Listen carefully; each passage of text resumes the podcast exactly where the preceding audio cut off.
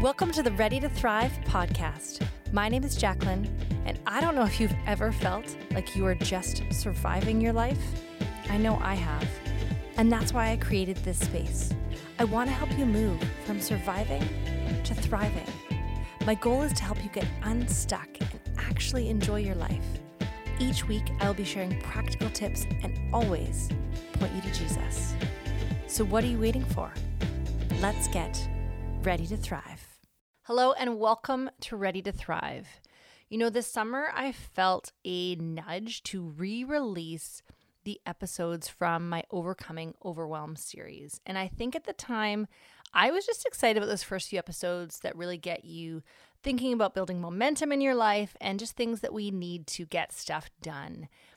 And then I came to this episode today, which is an episode all about fear and anxious thoughts. And um, I know for so many, even before the pandemic, this was a struggle. And this was an episode that was released far before the pandemic, but it really hits home right now. And I think this episode really is going to equip you in figuring out how to really take those fearful and anxious thoughts captive. Um, I really pray and I hope that this episode will give you some aha moments in your own life where you may have actually cultivated fear in your life unknowingly. And so I hope this episode will help you. Um, I also, again, want to encourage you if you know of somebody who really struggles with fearful and anxious thoughts, just to share this with them. So you have three dots in the bottom right hand corner if you're listening on an iPhone, um, or if you can figure out another way to copy the link and share with somebody. My hope is that this would help free women from the bondage of fear. I do not believe we're meant to live in it from a fearful and an anxious place. And so, my hope with this episode is that you would actually feel more equipped to fight fear in your life um, using the name of Jesus and all that he has given us. And I think that's part of it is that sometimes we're just not equipped. We don't know how to fight, and we also don't know how to live our lives in a way that we are able to really keep fear at bay. It doesn't mean that fear doesn't come at us, but sometimes we just don't know how to fight. And so um, God has equipped us in so many ways. And so this is my hope that um, you will have a moment where you can say, okay, I feel like now I'm a little more equipped to fight.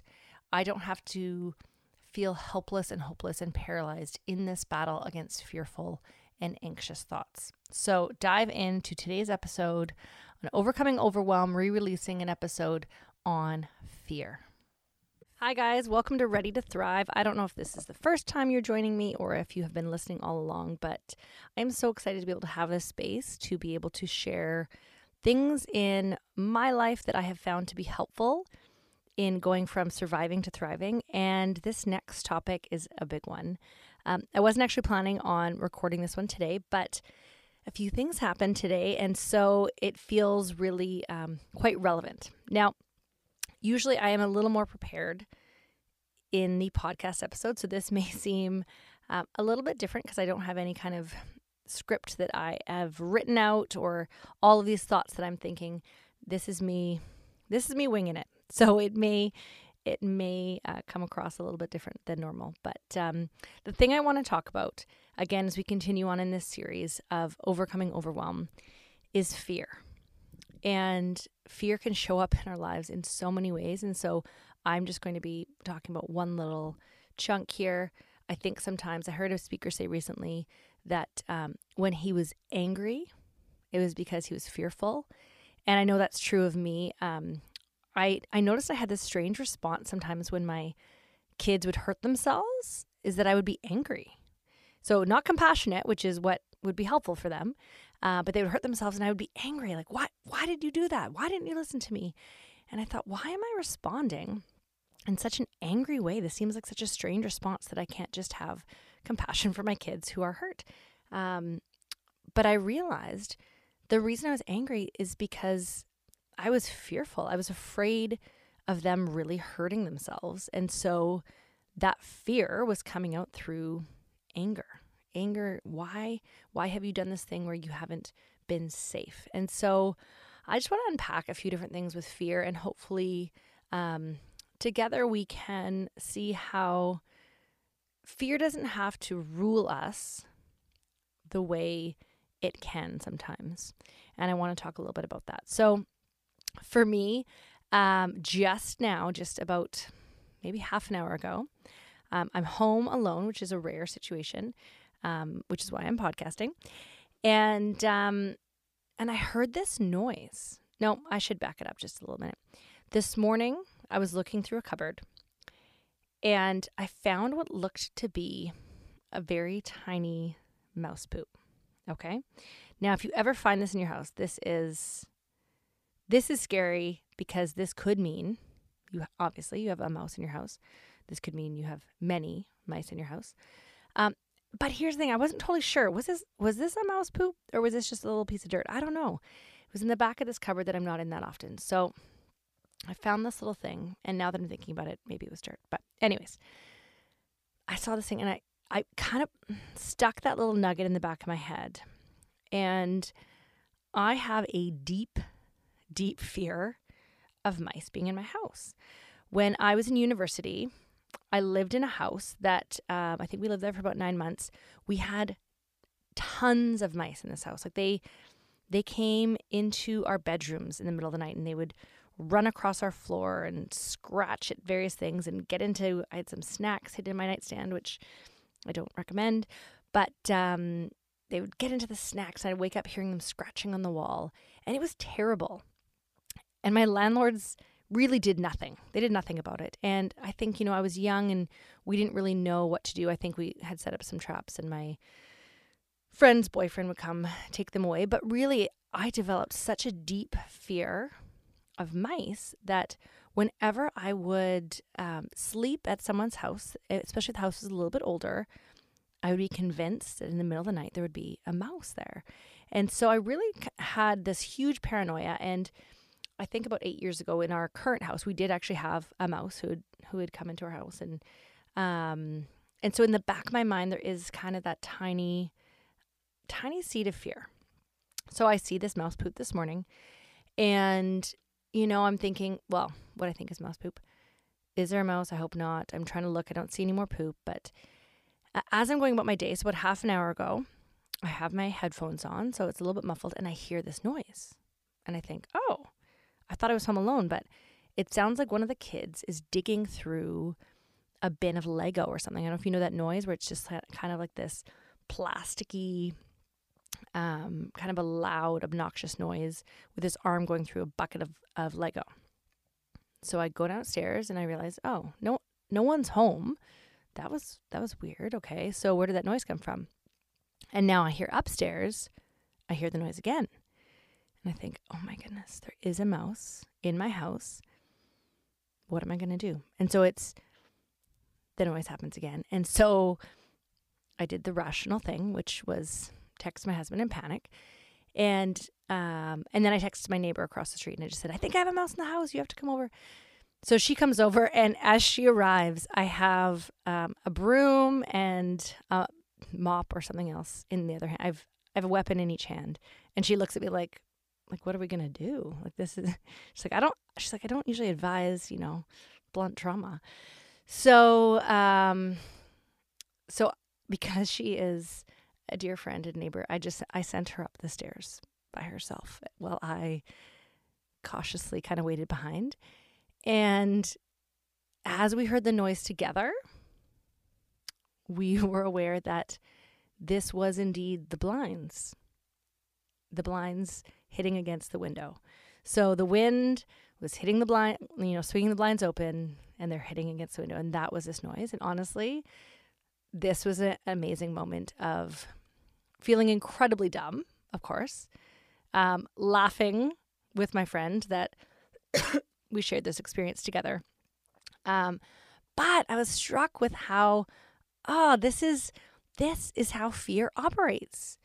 Fear has this tiny little seed, and then our whole bodies, my whole body had responded as I was downstairs being paralyzed and I could feel this stress and this tension all through my body. And and fear does that to us so quickly. And fear is irrational often and illogical. Um, but it can just take over in like 10 seconds as soon as we believe something to be true. And so um, I thought it was such a good story that I would just talk about fear today here because um, yeah, this is this is what happens when we let fear in. I have one other fear story that I want to share, and then I'm going to get on to a few verses. So, probably about a year ago, um, we were in the basement, my kids and I, and my husband was out for the night. And I noticed that the back door, the basement back door, was unlocked. And this made sense. We had been schlepping boxes from the basement that day into the garage, and we'd been going through the back door. So this totally made sense as to why the back door was unlocked. However, when I saw that back door unlocked, my mind immediately went, oh, well, maybe somebody is in my house, right? Um, maybe there is a man hiding in the cupboard over there. So then I, of course, very logical, I go and open every single cupboard, even the ones my two year old would have trouble fitting into, just to make sure there is no man, full size man, hiding in the cupboard. So I check, and of course, I'm doing this with the safety of my children around me. I would never do this by myself, but I'm sure they could defend me if anything crazy would happen. So I go and I check. Of course, there's no one there. I go put my kids to bed, and um, I'm trying to go to bed myself. But now I'm feeling this sense of a little bit of anxiety, a little bit of fear, a little bit worked up, and I'm thinking, oh, this is going to be one of those nights where I can't fall asleep. At least not until my husband gets home. I know he has he has to get home before I can calm down. So I'm lying there and I'm waiting for him to arrive with his, you know, his ETA sort of come and gone. And so I wait. I think I waited a full nine minutes. And then I text him. I'm like, hey, just, you know, very casual, just just wondering when you're coming home. And so I'm waiting for him to respond to my text. And um, but then I'm thinking, well, maybe he's gotten in a car accident. Well, then I'm gonna have to get remarried. Well, does that mean I have to start going to the gym? Well, I don't know if I want to get remarried. Who's gonna want to marry me? I have all these weird quirks. Is anyone gonna want to marry me? And I'm my brain is like spiraling out of control. Again, in a span of like 10 seconds, I go from just getting into bed to planning a wedding and a funeral at the same time. And um, sure enough, ding, there's a text, and um, he's on his way.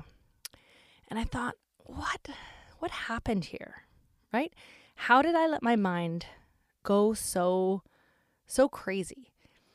And I realized it was that moment when I went into the basement and I saw the um, basement door unlocked. And that was the moment where I basically I let fear in, right? And the same thing with the mouse, right? When I, well, the wind, the blind. I'm still calling it a mouse. Um, when I saw what I thought was mouse poo, when I saw the unlocked door, I allowed the irrational thought of fear to get planted as a seed of truth in my head and my heart. And so when we do this, we're actually allowing um, those seeds of fear to grow, right? And sometimes they don't grow right away. Um, the one with the mouse didn't really grow until I heard that noise, and my brain logically then tried to explain away the noise, as that therefore it must be a mouse. Um, and with the case in the basement, you know, I start looking through all these cupboards. And so the thing that I want to talk about here is that we can't necessarily control those thoughts that are going to come at us, right? So those thoughts may come at us saying, What if a man is there? What if a mouse is in my house, right? Those thoughts will come, but we actually can, to some extent, um, begin to not allow those thoughts in, but actually begin to focus on what is true and and take captive those thoughts. So I want to look at 2 Corinthians 10 5. Okay. 2 Corinthians 10 5 says, Take captive every thought and make it obedient to Christ. And in the Passion Translation, it says, We capture, like prisoners of war, every thought and insist that it bow in obedience to the Anointed One. And I love the visual of that, right? Like prisoners of war. That is not an easy process. If you were in a war and you are trying to capture a prisoner, that is going to be a battle. You're going to wrestle that person. And so that's what happens with our thoughts sometimes. We have to recognize that sometimes we're just lazy in our thought life. We just let any thoughts come in. We allow them to come in, we dwell on them, and then we actually plant them and we feed them, right? As we begin to say, yeah, that that makes sense. There could be a man hiding in my basement. That makes sense. There could be a mouse, right? Like those things that we allow into our head and our hearts, then they're allowed to grow. Whereas we are actually supposed to capture those thoughts and say, no, no, no, you don't get to come in here. You don't get to come into my head. You don't get to come into my heart. And I will say that for some of us who have allowed any thoughts into our head, this is going to be really tough. This is going to feel like if you go to the gym and you're like, I've never been to the gym before, this is hard, um, and you begin to sort of work out your muscles, you're going to feel really weak. Um, but as you go to the gym every day, you are building and strengthening your muscles. Th- this is the same thing here. At first, it may feel like you are having to take captive every thought that is coming into your head, right? You might be bombarded with thoughts that are causing fear and anxiety. And so it might feel like, oh my goodness, I am having to take captive that thought, take captive that thought, right? Like again and again and again. But it will get easier as you know, oh, this is not a true thought. I'm not I'm not allowing I'm not dwelling on this thought. I'm not allowing this thought to sink in. Um, so as we practice that and really train ourselves and strengthen ourselves, we will get better at it. Um, and another thing I wanted to mention is that sometimes um, those thoughts seem to appear out of nowhere, but other times we actually cultivate them or we we go looking for them. And so if, you know, we hear about some some tragedy that has happened in the world or um, something that's going on and we begin to seek out articles or things that are fear inducing. And I'm not saying being ignorant of what's going on in the world. I'm just saying sometimes we're looking for more information than we need. And we're actually causing more fear in our lives and we're planting seeds of fear. Or if we sit around with girlfriends and um, somebody mentions something, and then every single person begins to share their own story, um, almost sometimes like one upping each other. Um, it can feel like, like if somebody is pregnant and someone is sharing a story, and then someone else will share their a terrible story that they've heard, right? You're going to hear about all of the worst things that could possibly happen while you're pregnant. Um, and that's not helpful, right? Sometimes we just share things without really thinking, do I need to share this? Is this actually helpful for this person in this season? Sometimes it is, but oftentimes we're just taking part in a conversation and we don't actually need to be planting seeds of fear in others. Um, I want to share a few more verses. And so if you are a person who likes to um, look up these verses, I do actually encourage you to. I'm just going to give you a minute and you can pull out a pen and paper or jot them down in notes on your phone because I think it actually helps. It's nice to hear somebody share um, scripture, but it makes such a difference if you are the one looking it up for yourself. So 1 John 4 8, sorry, 1 John 4 18, it talks about how perfect love drives out fear. And God is that perfect love. And so what we want to do is we don't want to be planting seeds of fear, but we want to be planting God's love through his word, through time with him, and that begins to help drive that fear out of our hearts. 2 Timothy 1 7 says, God has not given us the spirit of fear, but power, love, and a sound mind. Right? He wants to give us a peaceful, sound mind. Philippians 4 8 talks about thinking on what is true, right? Thinking on those good things. So instead of allowing yourself to dwell on things that aren't true, things that cause anxiety, um, all of the things that the world is thinking about, don't think about those things. Think about the things that are true, the things that are good.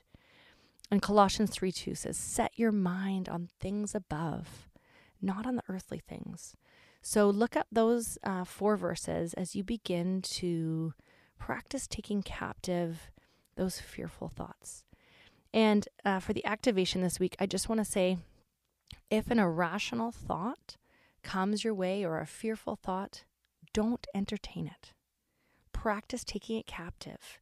Don't dwell on it. Don't think about all the what ifs attached to it. Don't let it be planted in your head and your heart. Instead, capture it and then think on what is true. And sometimes you have to reframe this, um, right? So, for the example, let's just say um, the example I gave downstairs. I could say, when I hear, What if a man is in my basement? Right? I could reframe that and say, We were carrying boxes upstairs today. Um, that is why the door is unlocked. And I can go I can go physically lock that door. And you know what? I went in my in my daughter's room where the blind was flapping and I closed that window. So I didn't have to have that flapping anymore. And I just thought, that is what we need to do. We need to close the window where fear is getting access. So I hope you have a great great week. I hope this has been a helpful episode for you. Um, I think it actually might be, be my longest episode so far, um, just with me talking. So if you've stayed this far, thanks for joining me, and I hope um, this has helped you uh, get one step closer to thriving in your life. Thanks for joining me today. If you'd like to connect more, you can find me hanging out on Instagram at jacqueline.widener.